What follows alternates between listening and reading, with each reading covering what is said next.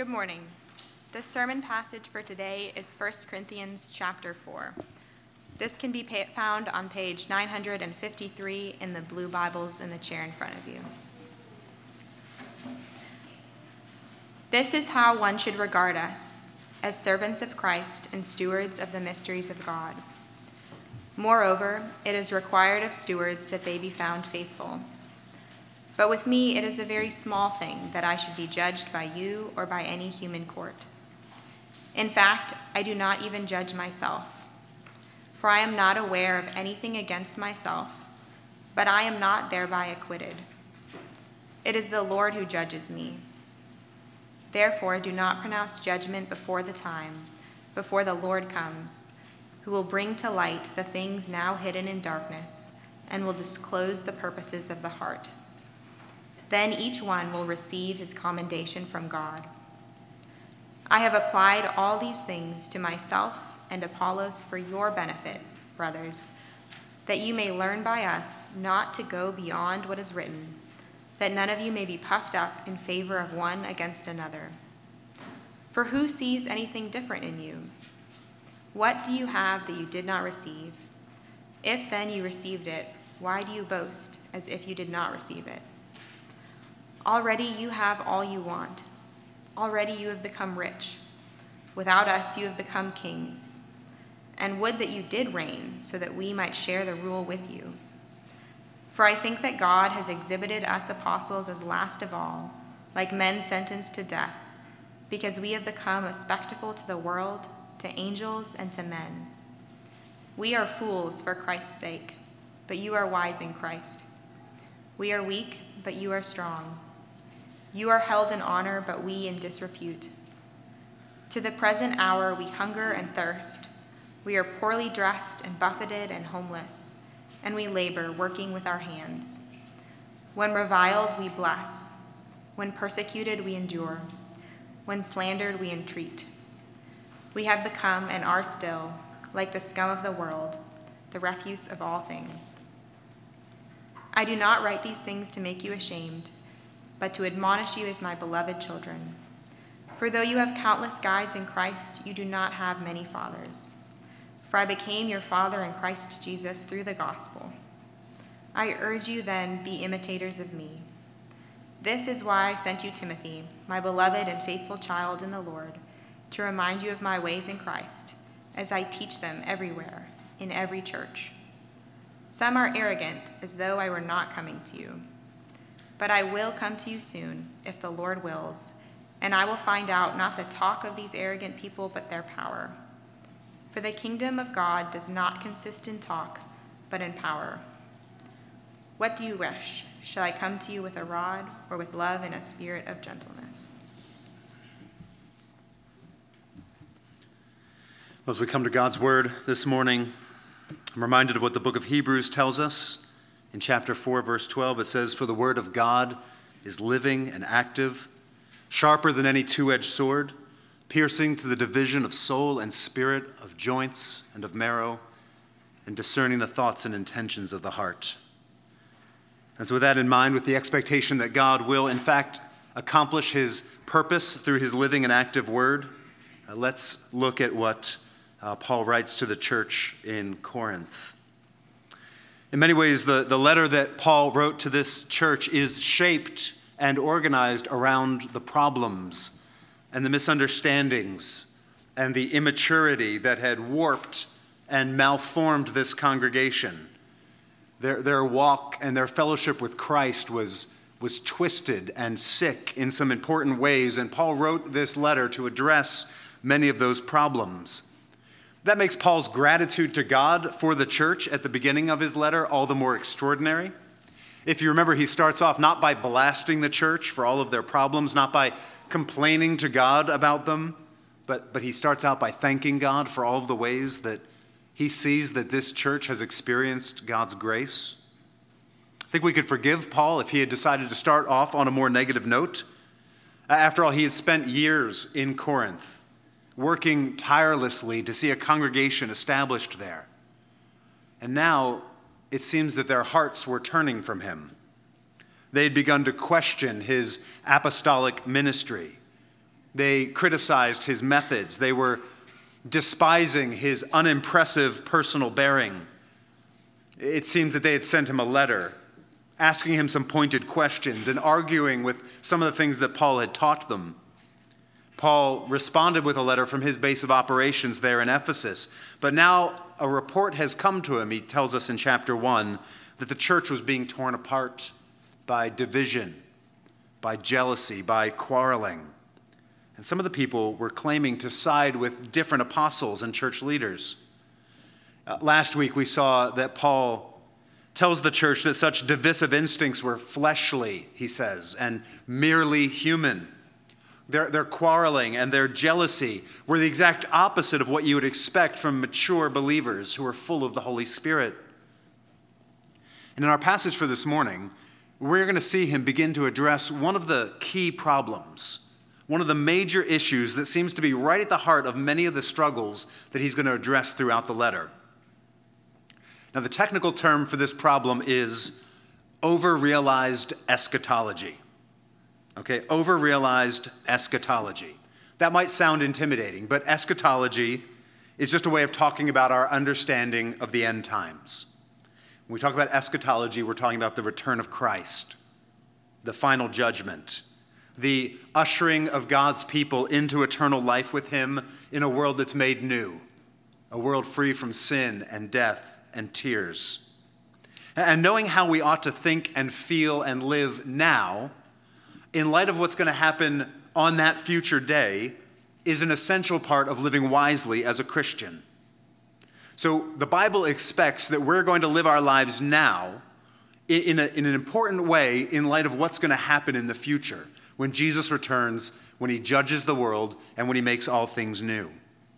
So, if I just step back and give you the big picture, the, the authors of the New Testament understand that when the Son of God took on human flesh, and when he gave up his life as a sacrifice for our sins on the cross, and when he rose from the dead in victory over sin and death, and when he ascended into heaven, where he was seated at the right hand of God the Father, and when he poured out the Holy Spirit on his people, right? When, when all of those things happened, it marked a new era in human history.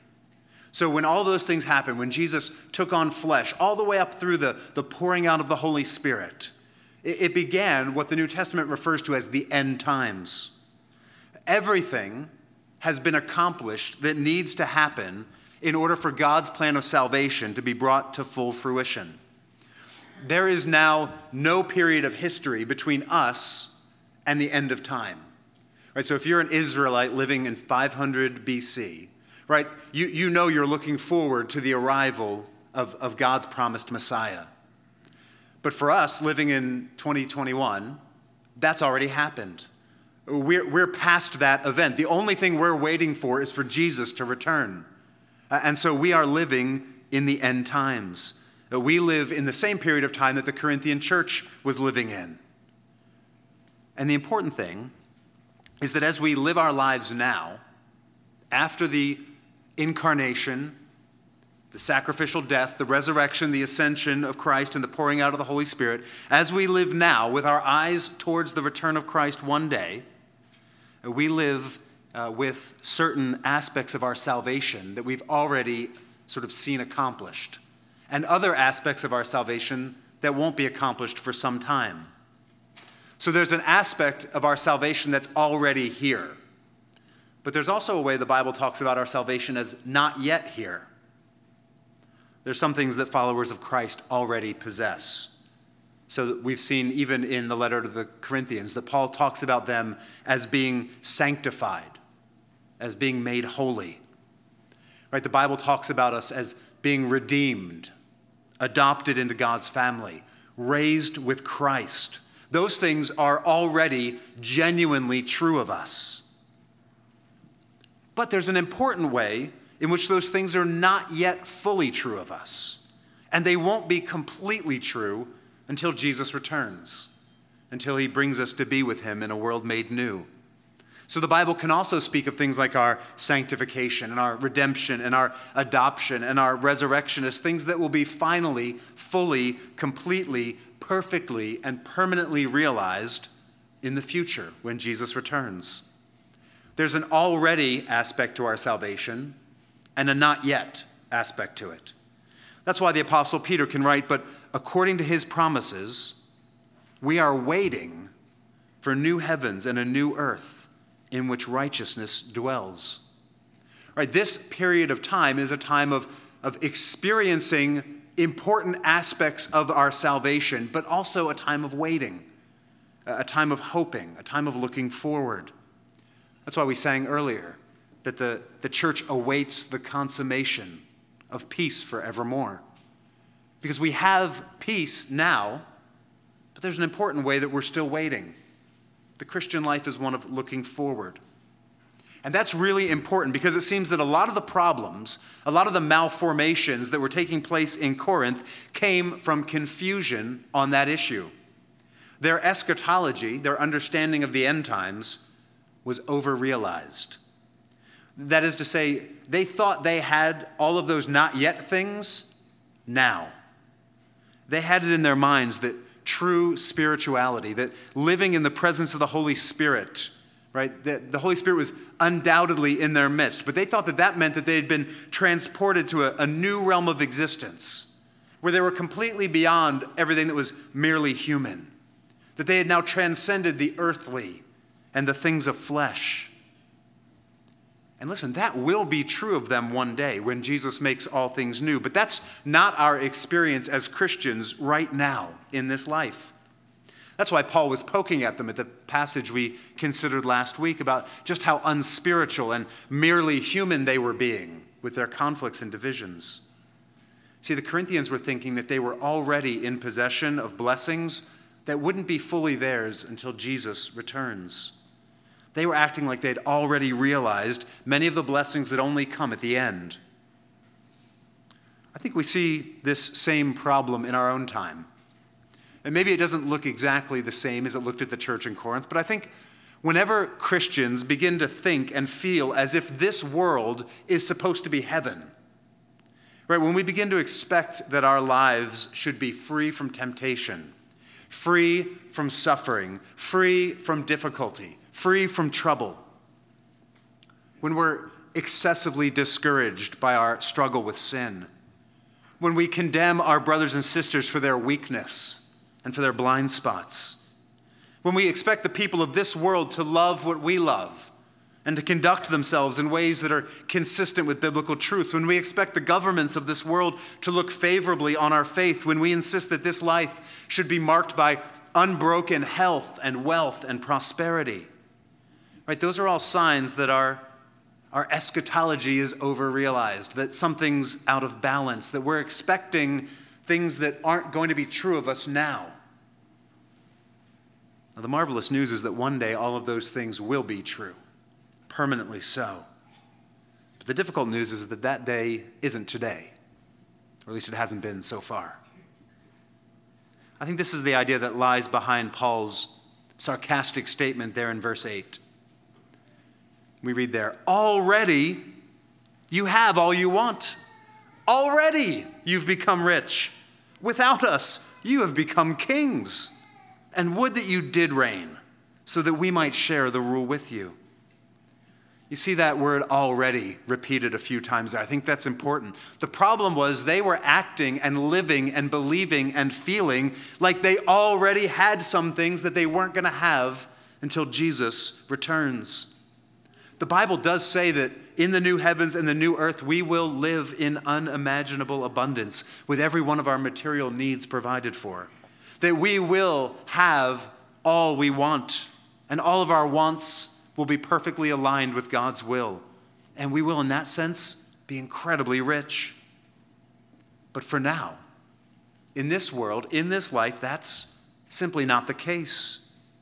Uh, we have access to all sorts of spiritual riches Remember back in chapter 1, Paul thanked God that the Corinthians had been made rich in speech and knowledge, right, referring to the gifts that had been given to them by the Holy Spirit.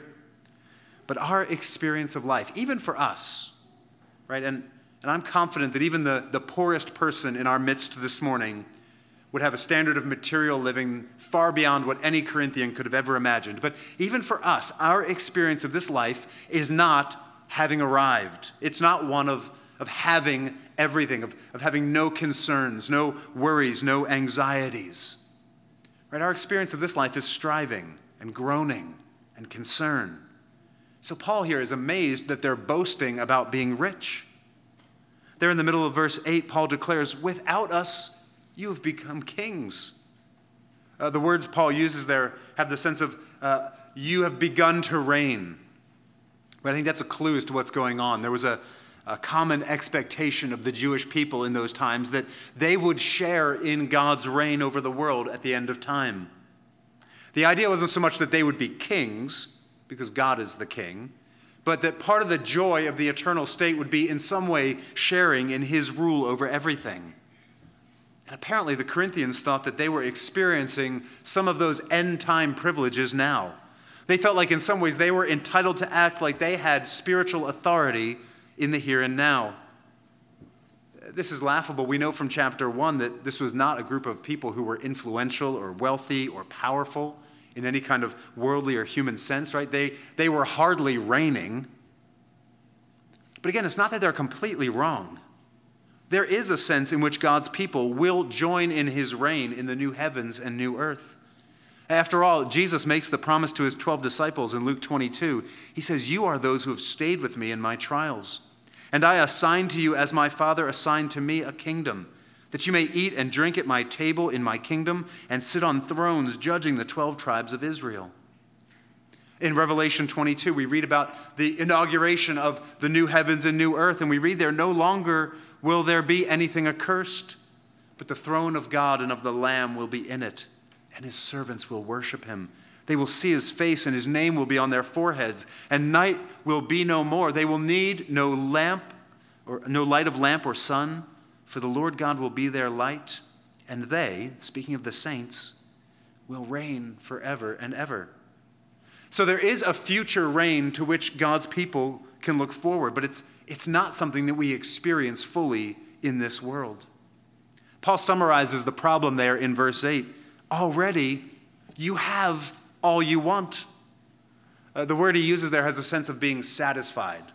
Like when you go to a buffet and you eat all you can eat, and then you go back and get more, and, and then you come back, and that feeling you have when you're like, Should I go get a brownie? And you're like, Ah, it's not to happen. Right? That's what he's talking about here. The Corinthians were full. They, they, they weren't looking forward to anything, they'd had all they wanted. They weren't looking forward to some climactic experience of salvation that would come at the return of Christ. But they were, they were expecting that this life was everything. So, significantly, Paul contrasts their sense of what their lives ought to be like with his experience of what life really was like. He reminds them there in verse 8 look, if you started reigning, you've done it without me. Because the way I'm living, it, it can't be called reigning in any sort of important way. He says there, without us, you've become kings. Right? Apparently, Paul and the other apostles missed the memo. The Corinthians had figured out how to reign in this life. Because Paul's saying, I sure haven't. He even says, Look, I, I wish you would. I wish it were true that you actually were reigning, because that would mean the time had come. That would mean that Jesus had returned. Then I could be part of this rule as well. He says, Would that you did reign, so that we might share the rule with you. There in verse 9, we read this powerful image. He says, For I think that God has exhibited us apostles as last of all, like men sentenced to death, because we've become a spectacle to the world, to angels, and to men. The image Paul uses here calls up a victory parade. A victorious Roman general would parade into his home city at the head of the procession, and behind him would be a procession of all of his soldiers. And they would be in descending order of rank. So the, the general's at the front, and then the, the most important sort of next guy, and all the way through. Behind the lowest ranking Roman soldier would come a train of captured opponents. The, the leader of the enemy would be in front, and again, they would all be lined up down to the very lowest of the low. So when you got to the very end of the parade, the very end of the, the triumphant procession, you had the sort of lowest slave of a conquered enemy. These people were oftentimes taken into the arena and thrown to wild animals or, or torn to death for the amusement of crowds. Right, Paul says, let me, let me search the world for a metaphor of what my life is like. You are reigning. You are rich. You have all you want. I feel like the guy at the end of the Roman procession. No, not the Roman soldier, but the guy after all of the other enemy combatants have been sort of paraded through. You know, the guy who gets thrown into the arena to be torn apart by the lion? That's what my experience of being an apostle is like. Right? And if you read about Paul's ministry, you'll know what he's talking about. His experience of following Christ had meant being beaten, imprisoned, rejected, mocked, despised. Right, he goes on to make the contrast explicit there in verses 10 to 13. Speaking about his fellow apostles and leaders, he says, We are fools for Christ's sake, but you are wise in Christ. We are weak, but you are strong. You are held in honor, but we in disrepute. To the present hour, we hunger and thirst. We're poorly dressed and buffeted and homeless, and we labor, working with our own hands. When reviled, we bless. When persecuted, we endure. When slandered, we entreat. We have become and are still like the scum of the world, the refuse of all things. You can see how different Paul's posture is from that of the Corinthians. They boasted they, they thought that being in Christ made them so wise and strong and honorable. Paul says, well, it's weird because the apostles over here are generally being treated like we are weak and foolish and dishonored. He says, I've been homeless, battered, and abused. I'm like the scum of the earth, right? The refuse of all things. Right? They're, they're really, there's nothing lower than that. And you can see the disconnect that Paul's trying to draw out here. You have Jesus, the glorious Son of God, who took on flesh and lived a life of humiliation and suffering, who walked a path that led to a cross. And you have his apostles, his chosen servants, who lived lives of suffering and humiliation. And the Corinthians are living like they're rich. They're living the dream. They're reigning. They have all they want. You see the nature of the problem. The Corinthians were living as if they were supposed to already be experiencing the full measure of end time blessings. They were already living like they'd arrived, like there was nothing to wait for. So, why does that matter? Uh, what difference does it make if we get our eschatology wrong? if we begin to think that we should experience end time blessings now. Well, I think if we look at what Paul says in this chapter, I think uh, we, we see that a, a proper understanding of the end times will create in us two things. First, patience in judgment, and second, Christ like humility. And so, at the time we have remaining, let's look at those two ideas that, that we ought to have patience in judgment and Christ like humility. So, first, patience in judgment. Look there in verses 2 to 5. Paul writes this He says, Moreover, it is required of stewards that they be found faithful. But with me, it is a very small thing that I should be judged by you or by any human court. In fact, I do not even judge myself, for I'm not aware of anything against myself, but I'm not thereby acquitted. It is the Lord who judges me. Therefore, do not pronounce judgment before the time, before the Lord comes, who will bring to light the things now hidden in darkness and will disclose the purposes of the heart. Then each one will receive his commendation from God. There in verse 2, Paul says that stewards, there he's referring to himself and the other apostles. We'll see that in a couple minutes when we look at verse 1, Lord willing. He says, Stewards are required to be found faithful. And this leads him into a, meditation on the theme of judgment, something that comes up repeatedly in this letter. Right, Paul's already mentioned back in chapter 2, verse 15, that the person who has God's Spirit is able to judge. That, that word means examine all things, but can't be judged or examined by anyone who doesn't have the Holy Spirit. And it seems that the Corinthians were busy judging Paul, they were busy examining his ministry. They were treating him like he was on trial and was, they were treating him like, like they were the jury that he had to prove himself to. Right, this is another example of their over realized eschatology. They were acting like now is the time to judge all things. They were acting like you can evaluate things based on how they appear in this moment. Paul's saying, no, no, no, no, don't pass judgment before the time. And he, he defines that as when Jesus returns.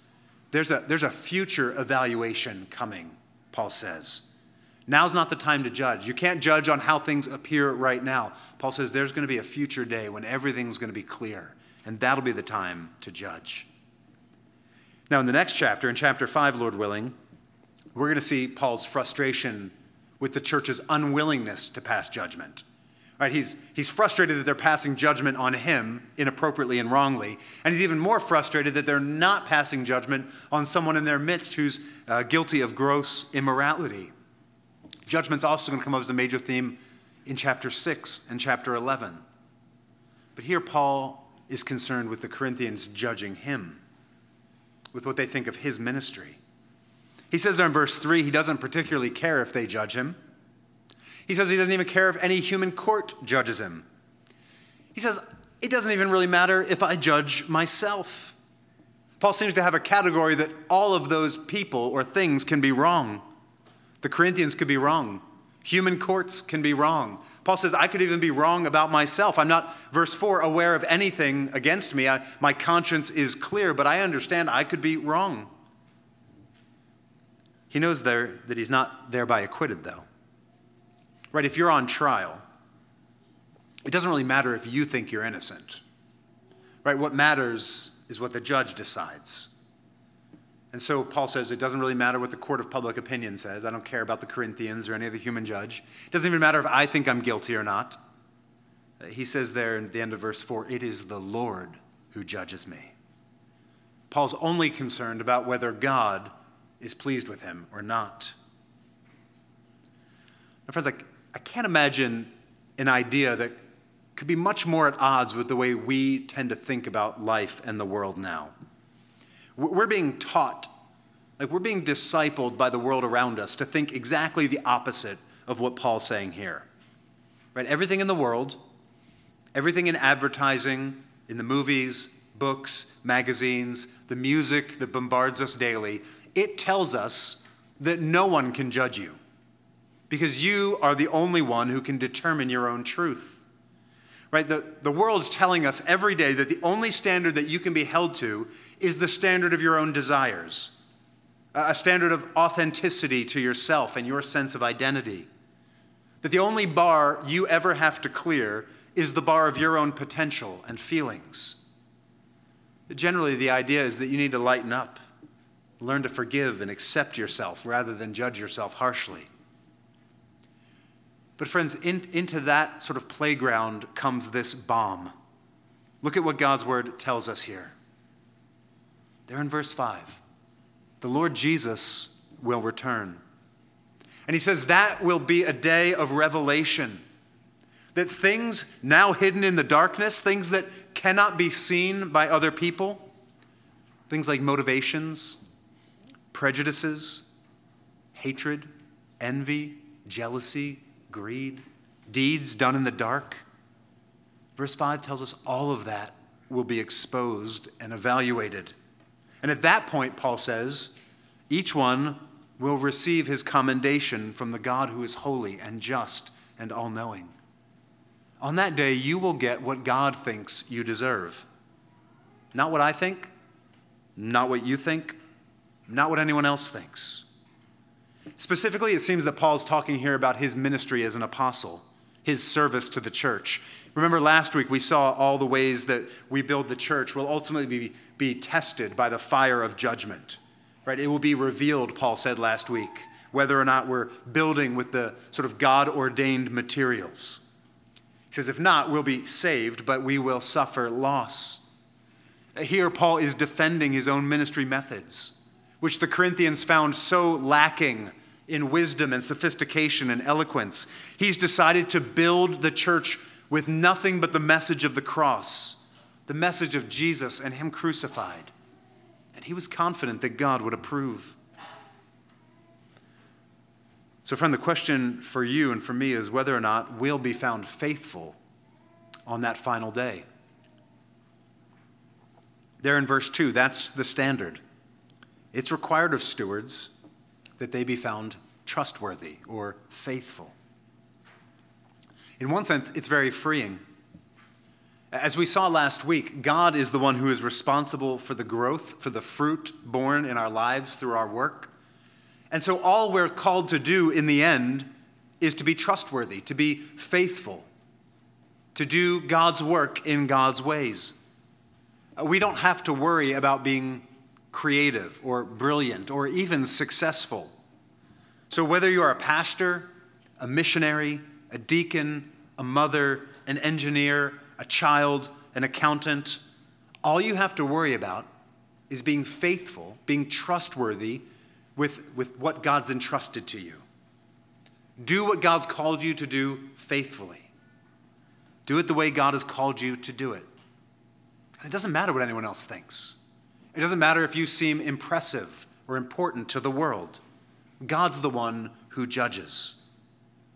It really doesn't matter what the world thinks. It doesn't matter how you're judged. Your job is to be faithful to the Lord. Now, just to be clear, our hope is not in our own goodness and our own faithfulness on that last day of judgment. Paul here is, uh, is optimistic that judgment will result in our commendation from God, not our condemnation, right? Uh, receiving sort of a- approval and appreciation from God. But just to be clear, we don't have any hope for that last day because of our inherent goodness and faithfulness. As Christians, we know that we would never be found good enough. We would never be found faithful on that final day if we were judged on our own merits. And friend, even if you're not a follower of Christ, I trust you have enough self awareness to realize that that's true.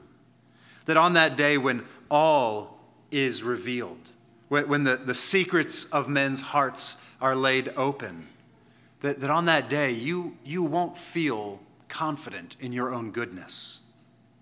We should all fear God's judgment in our lives because none of us have met God's holy and perfect standard.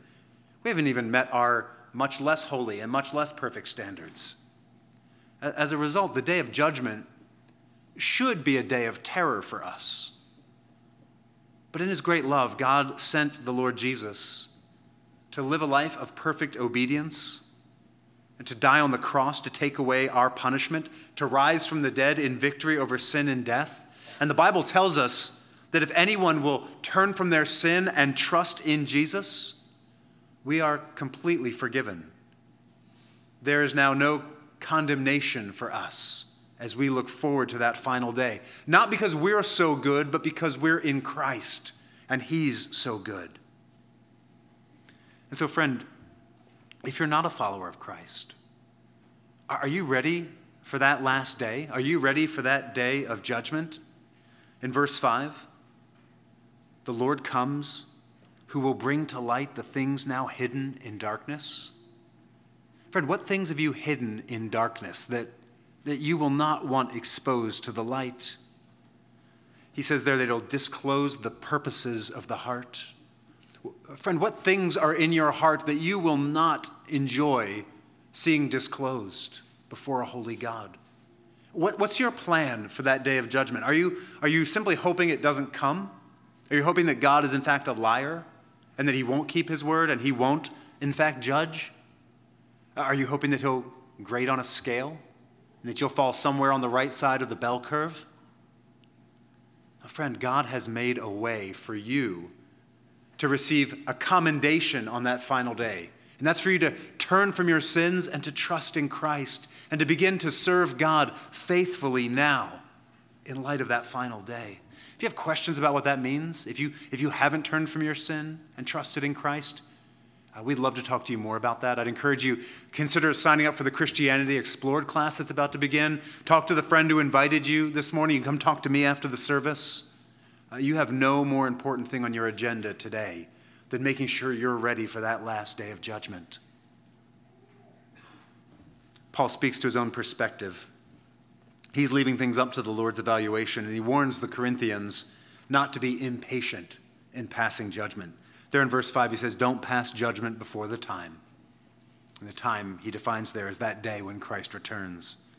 The idea is that even as we'll see next week, there are some ways that we absolutely must, as a church, judge certain behaviors, there is a very real way that we should wait patiently and allow the Lord to have the final evaluation. You see, when we understand that there's a day of judgment coming, it makes us patient. We can trust that there doesn't need to be complete and perfect justice here and now because God sees all and He knows all. No act of evil finally goes unaddressed. No act of faithfulness finally goes unrewarded. Nothing ultimately will slip through the cracks. And, friends, I think that's so helpful for us as we live our lives. This inoculates us against pride in so many ways. Because it really doesn't matter if people think well of you or not. Right? If, if people praise you and they admire you and they think you're great, well, let's be honest, people are easy to impress. It's not that hard to fool people who don't actually know what you're like. And so God is not fooled. And so it's, it's much easier not to be puffed up, not to read your pl- press clippings, so to speak. I think it also inoculates us against despair. Because even if people condemn you, Uh, the Lord doesn't if you're in Christ. So the Corinthians need this adjustment in their understanding of the end times. They thought they were already in the time where they understood everything, where they could pass judgment, that the way things appeared now was the final standard, that Paul's apparent weakness and folly, folly and frailty meant that he wasn't a worthy leader in the church. But Paul says actually, the day of evaluation is off in the future. And that leads us to the second thing for us to see, and that is uh, correcting our view of the end times ought to create Christ like humility in us.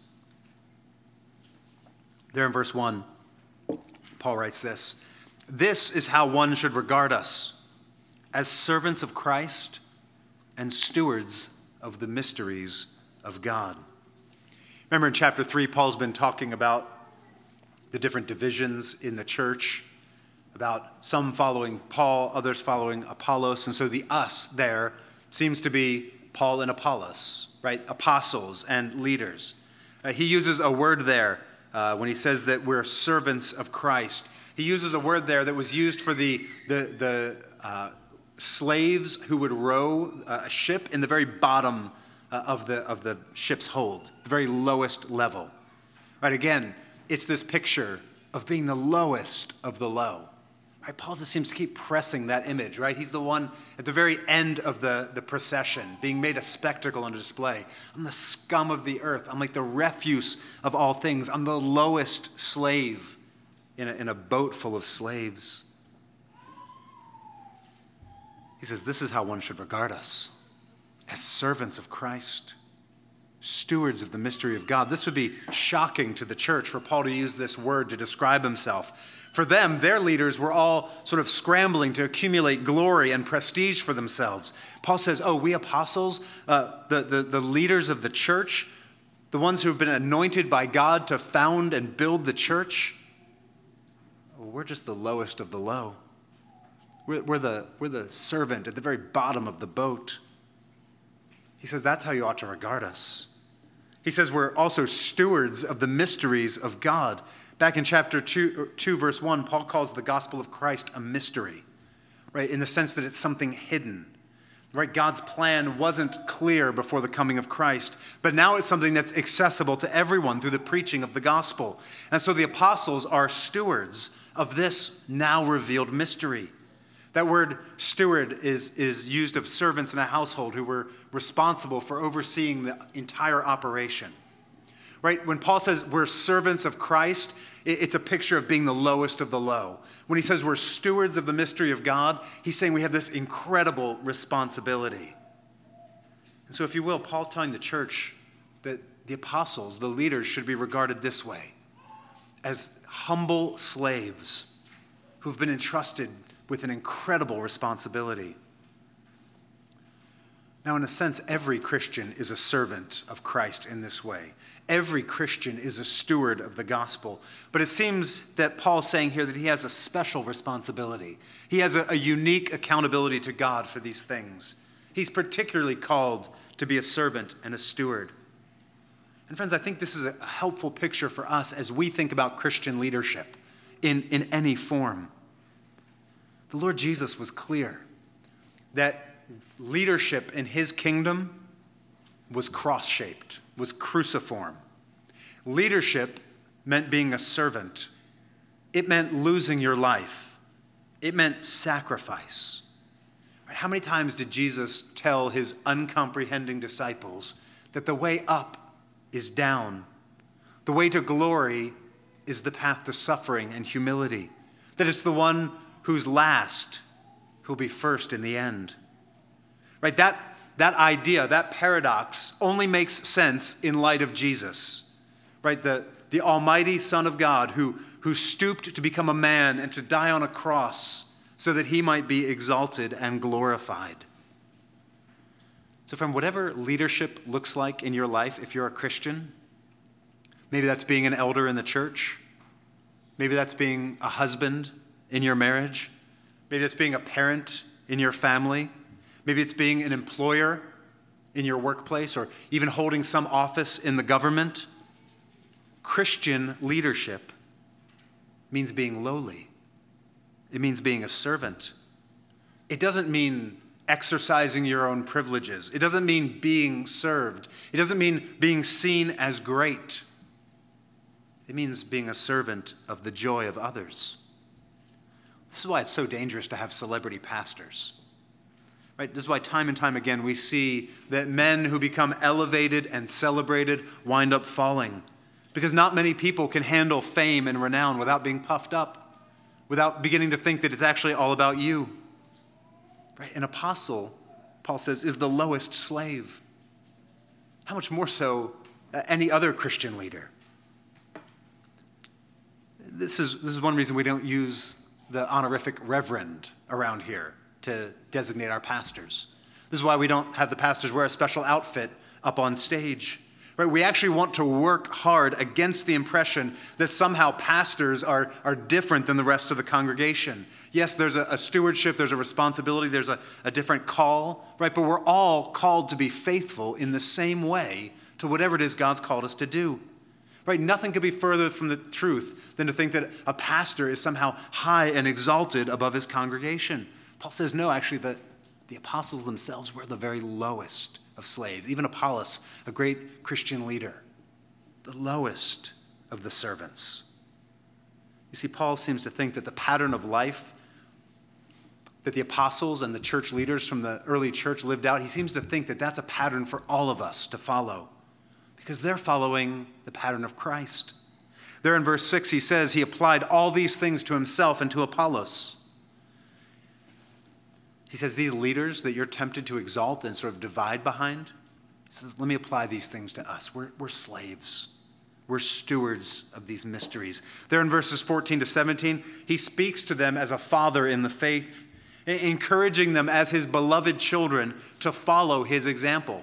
Paul seems to understand that this was not unique to the apostles, but this was the sort of pattern of life for all Christians. That as, as the apostles exhibited this great humility, this Christ like humility that we ought to as well. He says, I'm telling you this so that you'll follow my example. He says, I even sent Timothy to you to sort of live out this way of life before you. And so you have this pattern that Paul and the other apostles, the other early church leaders, they modeled this sort of forward looking, Christ like humility.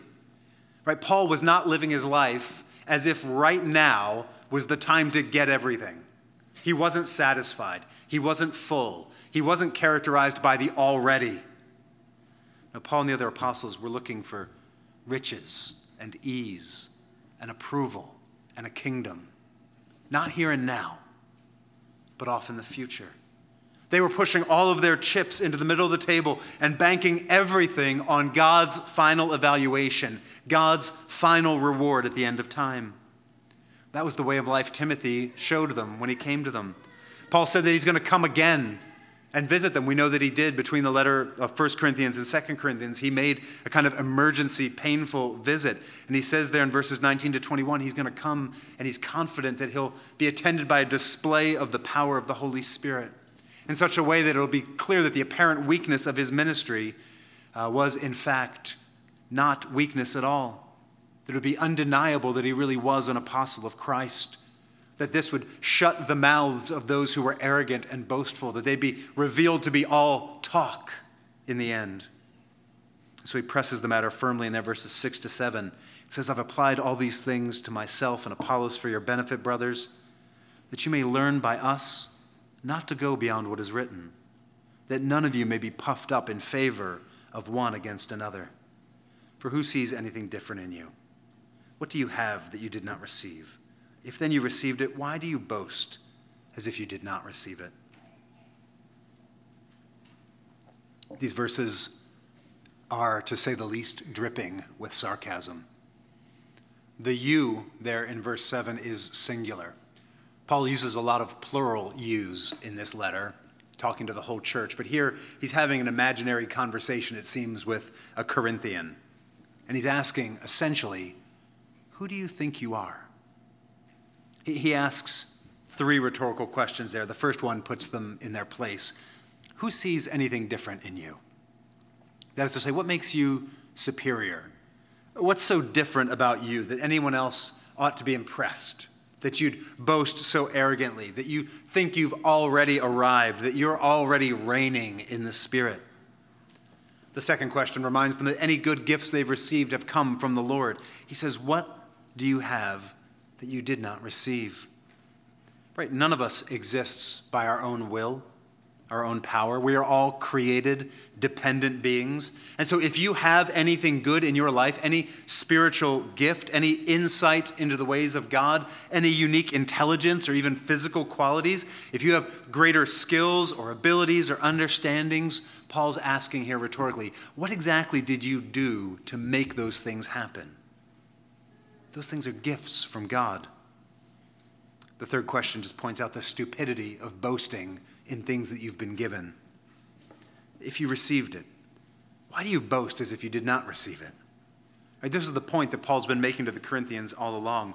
You've received incredible spiritual blessings. Right, this church, they're speaking in tongues. They, they've got prophecies. They're full of spiritual knowledge. And that should have made them humble to receive gifts like that.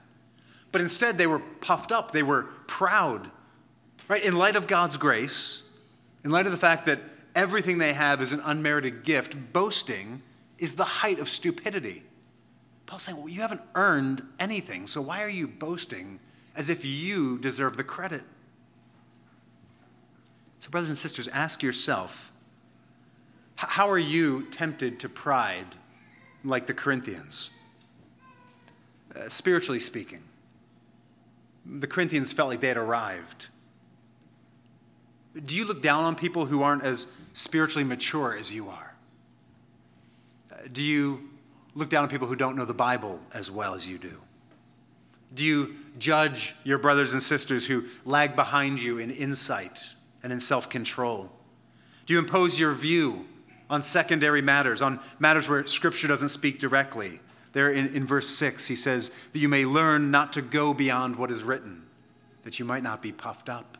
Right? Do you allow yourself to be sort of curbed and restrained by the Word of God? Or, or do you have so much insight that you can see not only the things God tells us in His words, but all the things He should have told us? Right? All, all the sort of secondary and tertiary applications of God's Word. Are you so insightful that everyone else needs to get in line behind you and, and see things the way you see them? Well, friend, can you see how foolish it is to be proud of something that God has graciously given you? If you do have insight, if you do know God's word, if God's Spirit has wrought in you self control, can you see how you didn't do anything to make that happen? That that's not because you deserve those good gifts, but because God's incredibly gracious to you. Can you see how your pride in your spiritual maturity is actually the opposite of spiritual maturity? just stop and think where you would be if God had not shown you mercy. Think about where you would be if you received from the Lord only what you actually deserve. If God held you accountable for every act of cruelty, every lustful, greedy, selfish, proud thought. And when you see all of the things in your life, all of these blessings, all of these strengths, all of these gifts, can you see how foolish it is that you would boast in them, that you would allow them to make you proud, that you would despise your brother or sister, that you'd start divisions and quarrels in the church over these things? Friends, are you proud of your accomplishments in life? Have you achieved a lot? Maybe you're successful in school, maybe you've made a nice career for yourself.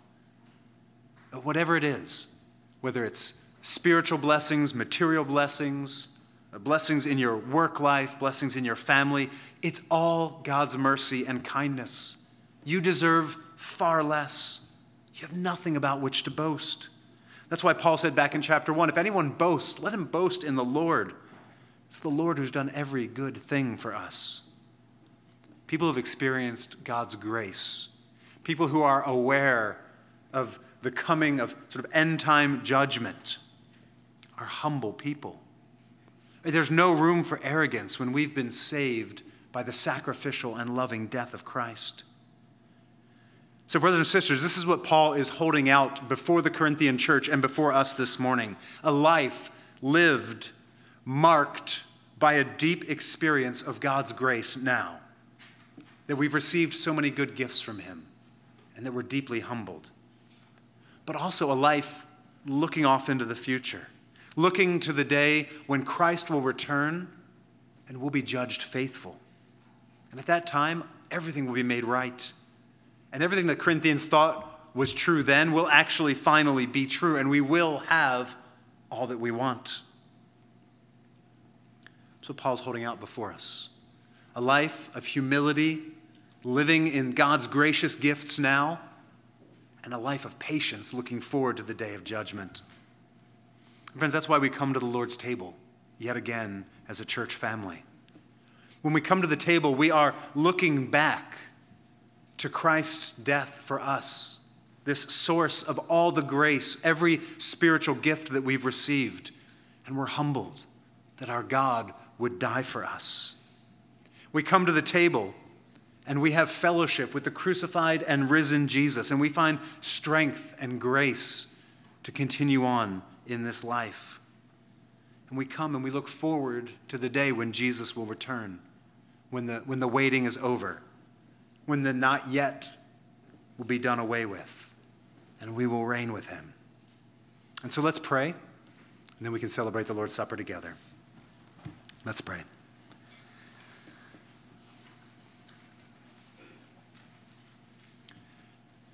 Our Father, we delight in the grace and mercy that you've shown us in the Lord Jesus. You have not given us what our sins deserve, but you have instead uh, blessed us and showered your kindness and mercy upon us in more ways than we even know. We pray, Holy Spirit, that you would help us uh, to be patient. Help us to live our lives not to please uh, the eyes of other men but help us to live our lives with uh, faithfulness. Help us to be trustworthy with all that you've entrusted to us. Uh, we pray, Lord Jesus, that you would come back quickly. Uh, we long for your return. And it's in your name that we pray. Amen.